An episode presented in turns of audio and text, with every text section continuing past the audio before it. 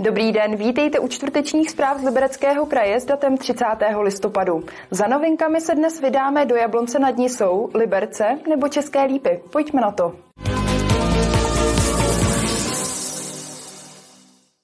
Jablonec nad Nisou podpořil bezpečnost ve městě nákupem dvou dronů. Zaplatil za ně skoro čtvrt milionu korun. Využívat je bude státní policie, se kterou město podepsalo smlouvu. Bezpečnosti není nikdy dost. Tímto heslem se řídí Jablonecká radnice. Nakoupila proto drony, které jsou podle primátora velmi efektivním nástrojem. My dlouhodobě děláme všechno pro to, abychom zvýšili bezpečnost ve městě a já si myslím, že použití moderních technických prostředků je právě ta cesta. Narážíte na problém lidských zdrojů a technické prostředky dneska jsou k dispozici a navíc jejich cena klesá, tak si je škoda to nevyužívat. Pořízení dvou dronů vyšlo jabloneckou radnici na zhruba čtvrt milionu korun.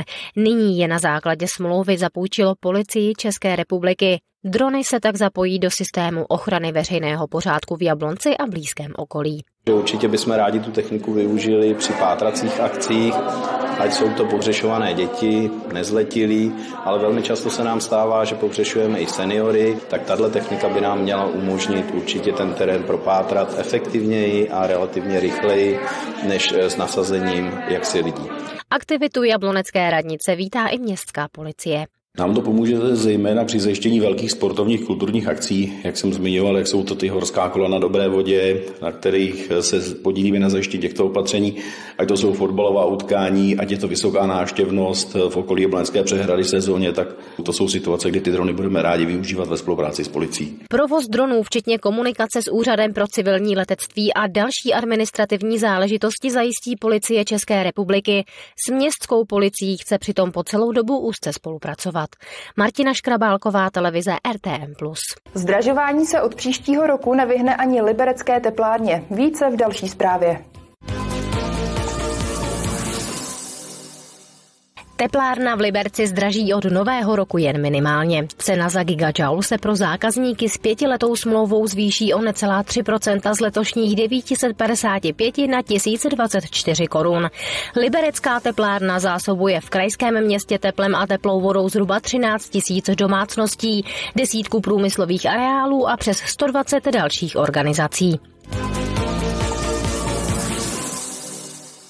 Práce na obchvatu České lípy začnou už v zimě přípravou stavby a přeložkou vedení vysokého napětí. Samotná stavba za více než půl miliardy korun začne v prvním čtvrtletí příštího roku. O zakázku se ucházelo pět firem. Vítězné združení nabídlo cenu, která je o 15% nižší, než projektanti původně odhadovali. Ředitelství silnic a dálnic už s dodavateli podepsalo smlouvu. Kabinová lanovka na Ještět má šanci dostat se mezi kulturní památky. K průběhu ani výsledkům správního řízení se ale Ministerstvo kultury zatím nechce vyjadřovat. Dvoukabinovou vysutou lanovku vybudovala v letech 1932 až 1933 na náklady československých státních drah chrudimská firma. Ročně lanovka přepravila kolem čtvrt milionu cestujících. V Liberci se příští rok zaměří na opravu mostů a lávek. Pracovat se bude třeba na rekonstrukci mostu v ulici Kehluboké v Pilínkově. Důvodem je havarijní stav železobetonové konstrukce. Zrezivělá konstrukce a obecně vyčerpaná životnost všech materiálů. To je aktuální stav mostu v Liberecké ulici ke Hluboké, což je zároveň jediná příjezdová cesta do obytné části Pelínkov. Ta cesta vede přes železniční trať a přes tu železniční trať vede ten most, protože ten je dlouhodobě už ve špatném stavu, je starý více než 60 let a přišla jeho doba jeho zástupní rekonstrukce. Rekonstrukce mostu spočívá v jeho kompletní demolici a výstavbě železobetonové konstrukce. Půjde o náročnou akci, protože most vede, jak už bylo řečeno, přes železniční trať. Samozřejmě, když chcete jakoukoliv stavbu postavit v ochranném pásmu dráhy, tak je to všechno desetkrát složitější. Ale na stranu druhou, protože kříží železniční trať, tak nám eh, český stát prostřednictvím státního fondu dopravní infrastruktury na tuto akci dá 100% dotaci. Takže je to složitější, ale zároveň nám to aspoň zase za to ten stát zaplatí, což jsme rádi. Celkové náklady na opravu mostu přesáhnou 13 milionů korun. V Liberci nyní nutně potřebuje opravu více než dalších 10 mostů. Žádný most není v takovém stavu, že bychom ho museli okamžitě zavřít, ale jsou mosty, které si vyžadují neprodleně opravu. Celkem má město v majetku 140 mostů a 250 propustků. Většina z nich je v nedobrém stavu. Týká se to třeba mostu v Kašparově ulici, který se bude příští rok rekonstruovat. Stávající nosnou konstrukci nahradí nová železobetonová. Martina Škrabálková, televize RTM+. Pokračujeme dalším přehledem rychlých zpráv. Tentokrát začneme kauzou týkající se pašování drog.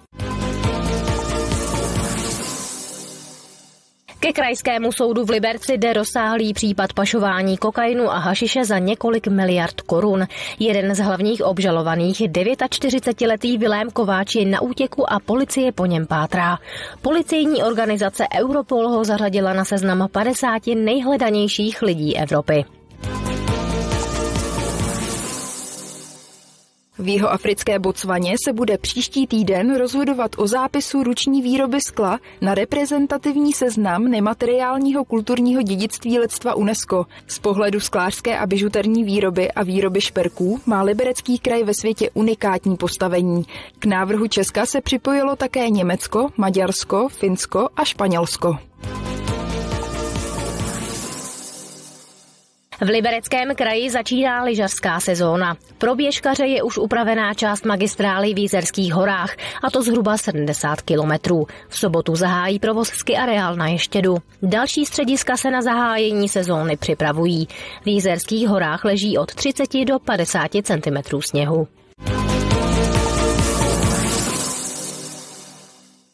Ocenění regionální českolipský výrobek roku putovalo do Nového Boru. Kožená kabelka Jiřího Karla zvítězila v konkurenci dalších 65 výrobků.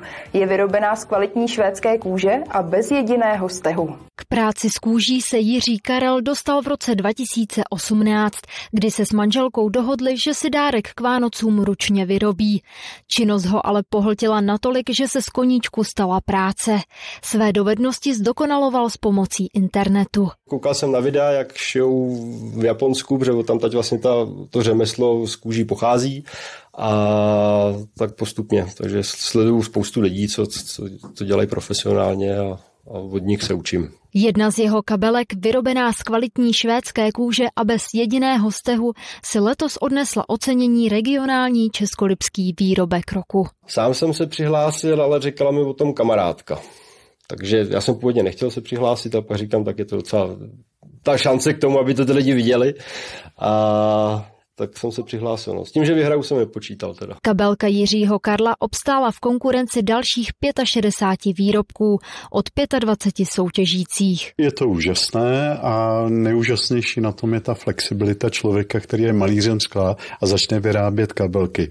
Tak si myslím, že v tom je právě jaksi budoucnost těch řemesel a schopnost a našich lidí se přizpůsobit. Každý rok, když se přihlásí řada výrobců a po každé většinou nových, tak člověk žasne, kolik lidí je řemeslně zručných a co nám je vlastně eh, často skryto a proto ta soutěž eh, je i funkční v tom, že to vlastně můžeme ukázat lidem. Soutěž, která má za cíl podpořit regionální výrobce, se letos konala už po páté.